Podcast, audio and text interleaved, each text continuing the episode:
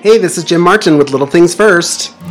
Hey, Tracy. Hey, Jim. It's Tracy Vandiventer, Little Things First podcast. Sure is. And we're at my house today recording, and so if you hear little sounds of dogs around us, we have two. Mm-hmm. Maybe little Tracy's hand. Little toenails right on the floor. That's just the ambiance. Dear. We're just giving you a sense of home and your listening experience. That's right. So who are we listening to? Who are we talking to today, Tracy? Today we are going to talk to Debbie Drummond, who is a dear, dear friend, one of my best friends of all time, and actually helped me in my own journey identify, really it's just little things that can make a big difference. And that's the whole point of our podcast. It's the whole background of everything that we've been talking about and doing. And the reason is because Debbie is retired, and then she's been doing just a little part-time work supporting the state agency in providing coaching for schools that are looking for school improvement. And as she and I, get together for coffee or lunch or something, it comes up where we are talking about what are the strategies, what's the experiences, what are the different things that schools are doing and having success with. So in the end, Debbie and I would talk, and we'd be like, oh, it's just the little things. And I'm so grateful for Debbie for that time and conversations and sorry, every finger I have has just been licked. You must have eaten something delicious earlier. I'm trying to maintain my cool, but the last finger. It's hard to stay focused when you're being licked. It was the last finger that tipped me over the edge. Okay, enough of that. So I can't wait to talk to Debbie then. It sounds like she's got a lot to offer. She does have a lot to offer, and I feel so grateful to have her as a friend and a knowledge partner, right? As a person who, I don't know, she's got great ideas. So let's call and see if she's available now. Here we go.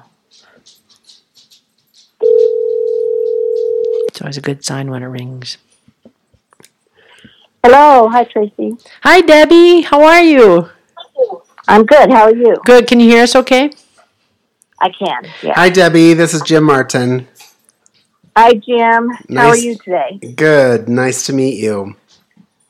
Well, I saw a call came with your name earlier, and I didn't know your name, and I didn't leave a message, so I blocked you. I'm sorry. Well, now you'll just have to unblock me. Yes, I will. I'm of the age where I get so many, stupid senior calls. So anyway, I should be talking about I get it. The woes of a retiree. Yes. Well, Debbie, we would love to talk to you about your work in A2A. I just actually talked a little bit about how you and I sometimes will get together and have coffee or lunch or something, and we'll get to talking about the different work that schools are doing and the coaching that you've been doing and helping schools grow. And so if we could, we'd love to start off with you just telling us a little bit about yourself and your background, and then jump into the A2A program. What's A2A? Oh, Assessment to Achievement. Oh, okay. Great. Okay. Well, I am from Springfield, Missouri originally, and when I I got my degree in English and Spanish and a teaching certificate back at Missouri State University, and then fell into a job at a little 2A sized town nearby where I taught functional English and Spanish and 4 different English courses. Plus I was girls tennis coach and a track coach and cheerleader coach.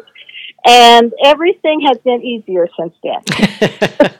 That's true for so many of us, right? Those first years are hard. But it was, I was much younger, and I still remember those kids and those teachers. And I will say, and we can talk more about that later, I went in to be a teacher, and I had teacher education courses that I don't really think really prepared me for what it meant to be a teacher.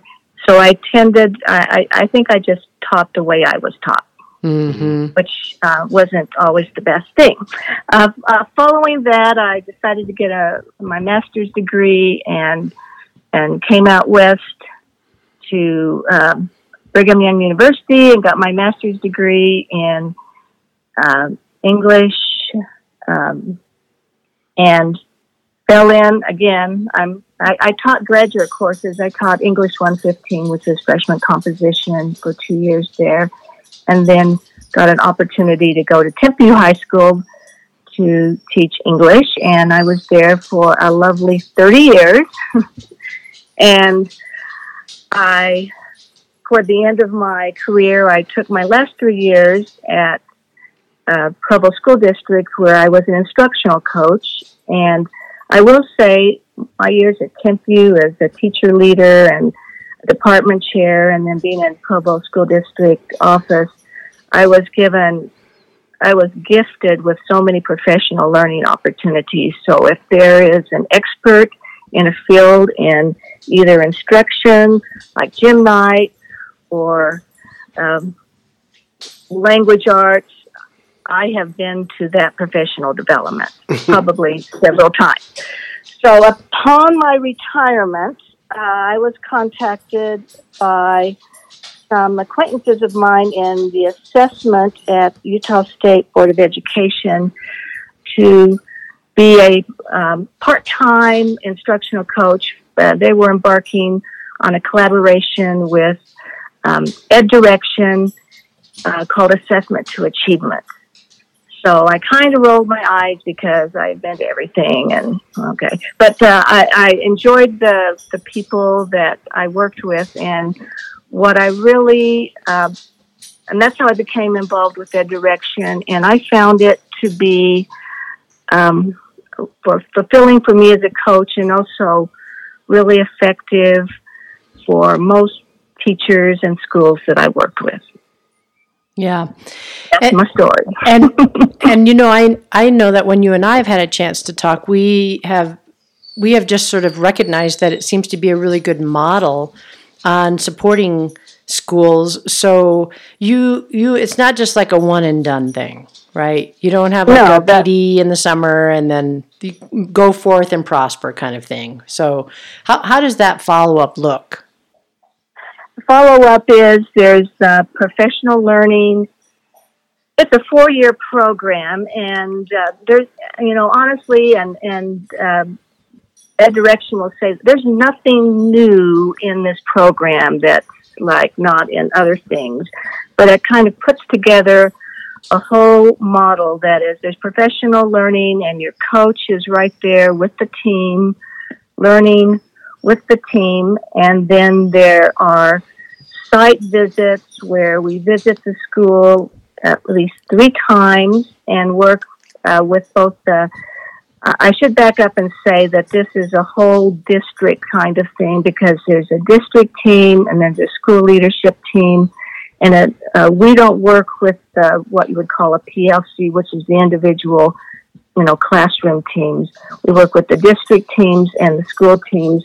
So when we go to the schools, we go to the districts, we visit with the district team, we attend one of their meetings, we provide feedback, we visit a school team and provide, and attend their meetings and provide feedback. Plus there are 2-3 additional professional learnings held throughout the school year. And this goes on for 4 years. And the idea is to have the districts run these, you know, more than just outside people coming in. So it's a handoff to that. So you said that it was nothing new. What are the components that are wrapped up in the Assessment to Achievement program or protocol? Like, what are, you know, if you were talking about little things, what are the little things that are emphasized in Assessment to Achievement? Okay, the nothing new, but the little things would be the focus, because the focus would be on effective data-driven effective meeting practices. Mm. And those have to have, I mean, if you look at the elements of those need to be really intentional with objectives and agenda and protocols to manage time and norms. They have to be data-driven, where they look at, they've kind of narrowed down the type of data they're looking at, and they, when they meet and talk about that, and they consider the data before, or as they are in this meeting, before jumping to conclusions. They have protocols for that. Action-oriented, they have to have a follow-up, and all the actions should be for improving students' outcomes through teacher actions. So the instructional part, and then they have to be reflective. So having a data-driven meeting is not new. Yeah. That is, but it's the agenda and the protocols and the focus on teacher actions, because I think we all know that we can look at data all the time, but if it doesn't change or alter instruction, it doesn't help anything. Yeah, and what you said, I loved when you said improving student outcomes through teacher action, right? Making that direct connection. Go ahead. It's all the support of district-wide, and then the school leadership of supporting teacher actions and efforts and providing them with what they need. And this is student outcomes. Support student outcomes through that. When you're talking about it, sometimes I think we say, well, duh, of course, right? That's why we actually hire these people called teachers, is so that we can have improved student, results. And I know that everybody who shows up in a school is working their tail off. So when you get down maybe more into that granular level, because I assume you've had schools that maybe haven't had as much success as other schools, right? Yes. So when you're getting down into that level of the teacher action, is there anything that you've noticed about the patterns of work, either from the district or the school level, or even at the teacher level, that has been kind of that pivot point between, yep, this has resulted in student growth, or nope, we just haven't gotten as much traction as we wish?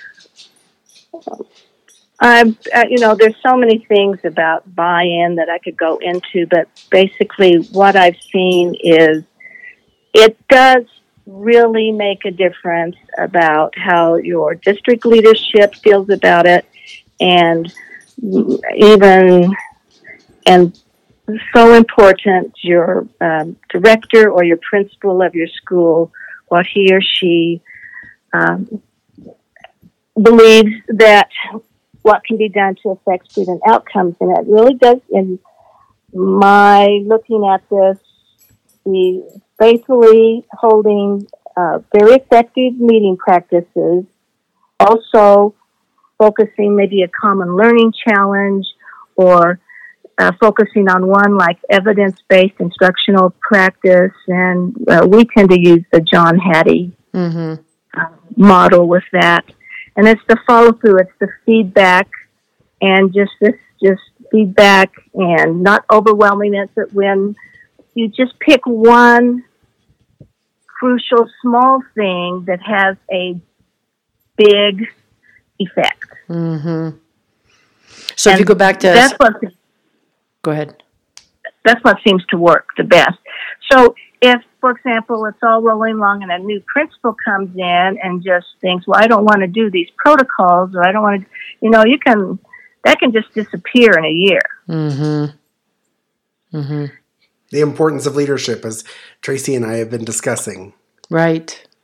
It's so important. And I think, and what I do like about assessment to achievement, it's not here, teachers, you need to do all these things. It's like it's leadership as well, and it's working on a model that no matter teachers come and go in the systems so much that no matter who comes in, it becomes the culture of the school and the culture of the district. Mm-hmm. Right. So if a new leader comes in, then maybe the teachers have taken so much ownership over it that they would say, "This is kind of what we do here, and we really need this to continue because we've seen the value of it."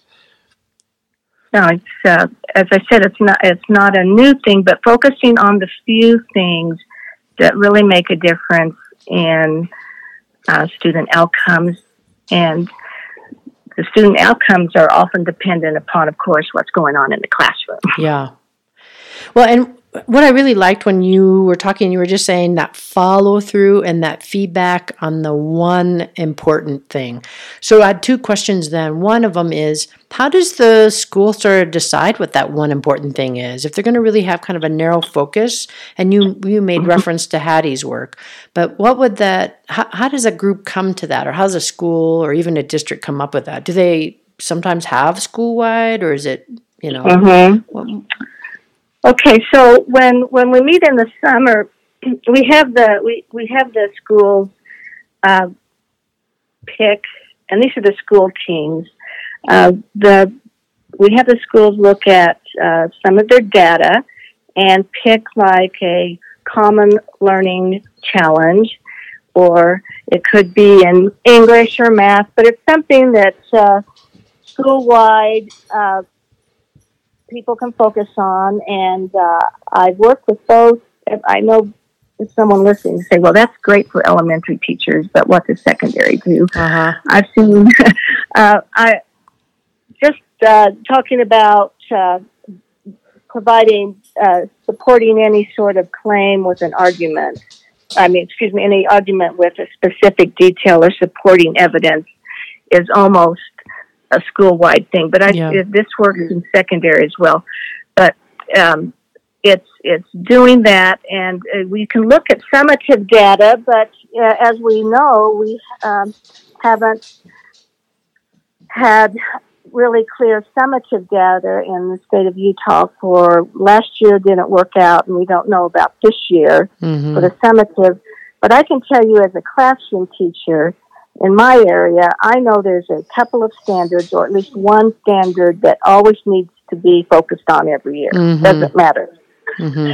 And it has to be a high leverage standard, not punctuation. Yeah. Not silent reading. It's got to be a high leverage standard. Not punctuation, not silent reading. Not doing a creative writing. It's a high leverage standard that will work school-wide. And then most studies I've ever read, and this is nothing new, that if there's some sort of common challenge or something that all are working on or thinking about, and that affects the school so positively. Mm-hmm. So we do that. And then we usually will start out the first year for everyone, teacher clarity, which some call learning targets. Mm-hmm.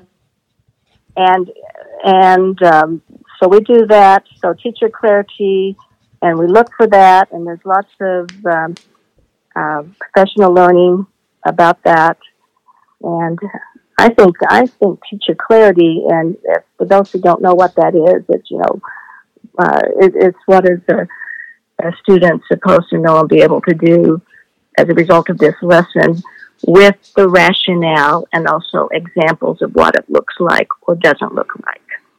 It's kind of got those three parts. Mm-hmm. So do you have any schools that are starting A2A this year? Yes, we have some charters, a couple of additional schools down in San Juan District, and then some schools in Granite School District. So we have we're beginning the second year of schools that we worked with last year, and then we started and had the new ones. And with the pandemic, we had a different summer professional learning in that we spent the summer working on the summer professional learning session, working on collaboration and how to use digital tools effectively, with the idea that not only the teachers need to do that to communicate with each other, but also how teachers could use these digital tools if it's all for online learning. So we focused on that. And how did those schools make determinations about their focus standard as a school without data from the spring because of COVID? That we usually do that one in the summer. We postponed that one. This is going to be in September with the focus challenge. So we had to make some adjustments based where schools were, let's say, had a lot on their plate. Yeah. So we're doing that, and I failed to mention that there's always a spring data reflection that we do where they look at what their goal was and follow through with that and see where they need to go next year. So what data are they using then if they can't use RISE? Formative or unit tests? Yeah. Yeah, we need to. Sometimes we need to remind teachers about the different kinds of data that's available, which would be some things. We had things in my school district. There's sometimes school things. There's formative data. There's interim data. Even just looking at previous summative data, even though it's not your specific kids, will give you an idea of trend. And I'm not as familiar with all of the, I know that in elementary they have all sorts of reading, there's DIBELS, and there's all sorts of different kinds of things that they do. There's lots of, I think there's almost like, I wouldn't say too much data out there. It just throws people off. You just need to pick something that is high leverage and just work on it. Yeah, and that goes back to what you said earlier, right? You have one thing that you know is going to have a big impact. We focus on it. We get clear on it. We have follow-up on that. We have some feedback on that. And then we sort of stay true, right, to that goal. Yeah. So if it's a 3 or 4 year program, then do they adjust those kind of high leverage activities or focus areas, or do they sort of maintain through the 4 years the same one that they picked the first year? Oh, they get choice. I mean, the first year we asked them to, we'll ask them in this cohort as opposed to last year where we did this in the summer. We'll ask them in September to think of to work on a common learning challenge, and then. By the second year, we asked them to, they're free to pick their own or different departments, especially secondary. Can each PLC or something can pick their own. We give them, they might have a different need. They might have, they might want to refocus on teacher clarity. We try to model what we're asking them to do with getting feedback from them and then adjusting learning based on the feedback and the data. And so it switches by year, and then there's some high leverage evidence-based instructional strategies such as questioning and feedback and metacognition that we always tried to hit. And some schools in the past had chosen, they make their own decision to stay with questioning for 2 years or move on to metacognition. They're all interrelated anyway. Right. Metacognition. So they do get choice even on what we will look for when we come to visit their schools. Debbie, I have a question about focus because I've been part of schools where we've said, okay, so this year we're just going to pay attention to language arts, or this year we're only going to pay attention to math, or maybe we're going to focus on questioning or teacher clarity. And without fail, there's always, there's just so many things happening in schools coming from so many different directions. And so maintaining that focus becomes really, really hard. How do you, as A2A, really encourage schools to stay with that focus and not become inundated with all of the other things that come up? That's a good question. And it's always something that comes up, too, because there's so many projects and referendums and things that are hitting teachers all the time. Sure. It's just asking them, for example, to, in their lesson planning, to write in advance, you know, the 2 or 3 really significant questions, if that's what we're working on, right, that they need to bring up in their lesson in order to be sure that what they've instructed is being grasped by the students. So we really do preach, and less is more all the time, but sometimes teachers have a hard time following that, trying to do too many things. So it's our focus on here. We're coming and we're looking in your meeting practices that you have. You brought data. You have an agenda. You have a protocol. It's kind of very specific. And then we don't go into the classrooms to look at their teacher practices. We will if asked, but the school team, we want, ideally down the road, the teachers to observe one another and give feedback to one another. Mm-hmm. So I took a long time to answer that one, but I think it's just a constant reminder that this is nothing new. It's just sharpening something that you have to do in the classroom anyway. And I love that question. Oh, yeah, sorry to interrupt. I love that idea. Oh, I'm done. No, that's okay. I just love that idea that you had of, okay, well, while you're doing lesson plans, make sure that you're coming up with 2 questions that you want to make sure you prioritize in the lesson. I think that's a great way of maintaining that focus. So you're still planning for math and language arts and all the other things that you have to do, but you're keeping questioning at the forefront if that's your focus. Yeah. I like that. And I really like that. I think you mentioned that for teachers that it's hard for them sometimes to maintain that focus. And I just want to elevate that to that school team and leadership team at the district, because I think that there are so many times that there's demands pushed down that I think we need to be cognizant that if we're going to make significant behavioral change that results in student learning, we can't take on a whole bunch of new things, right? Right. Because we can't get really good at all those things at one time. And we need to make sure we have support from the school team and the district team, which is one of the reasons I like what you've told me about the model is kind of everybody has to buy in, right? Because you need that support. Yeah. One last question I have, and then we'll go to our tie-up question. But the last question is just, if people are listening to it, they're going to be like, oh my gosh, I want that. So, how would schools be able to be involved, and who's paying for it? How does that happen? Well, the state of Utah State Board of Education is providing the professional development, and substitutes are needed, reimbursing that, also stipends for if you travel over 50 miles one way. That's not going on right now. Right. But that's true. So it's a state-sponsored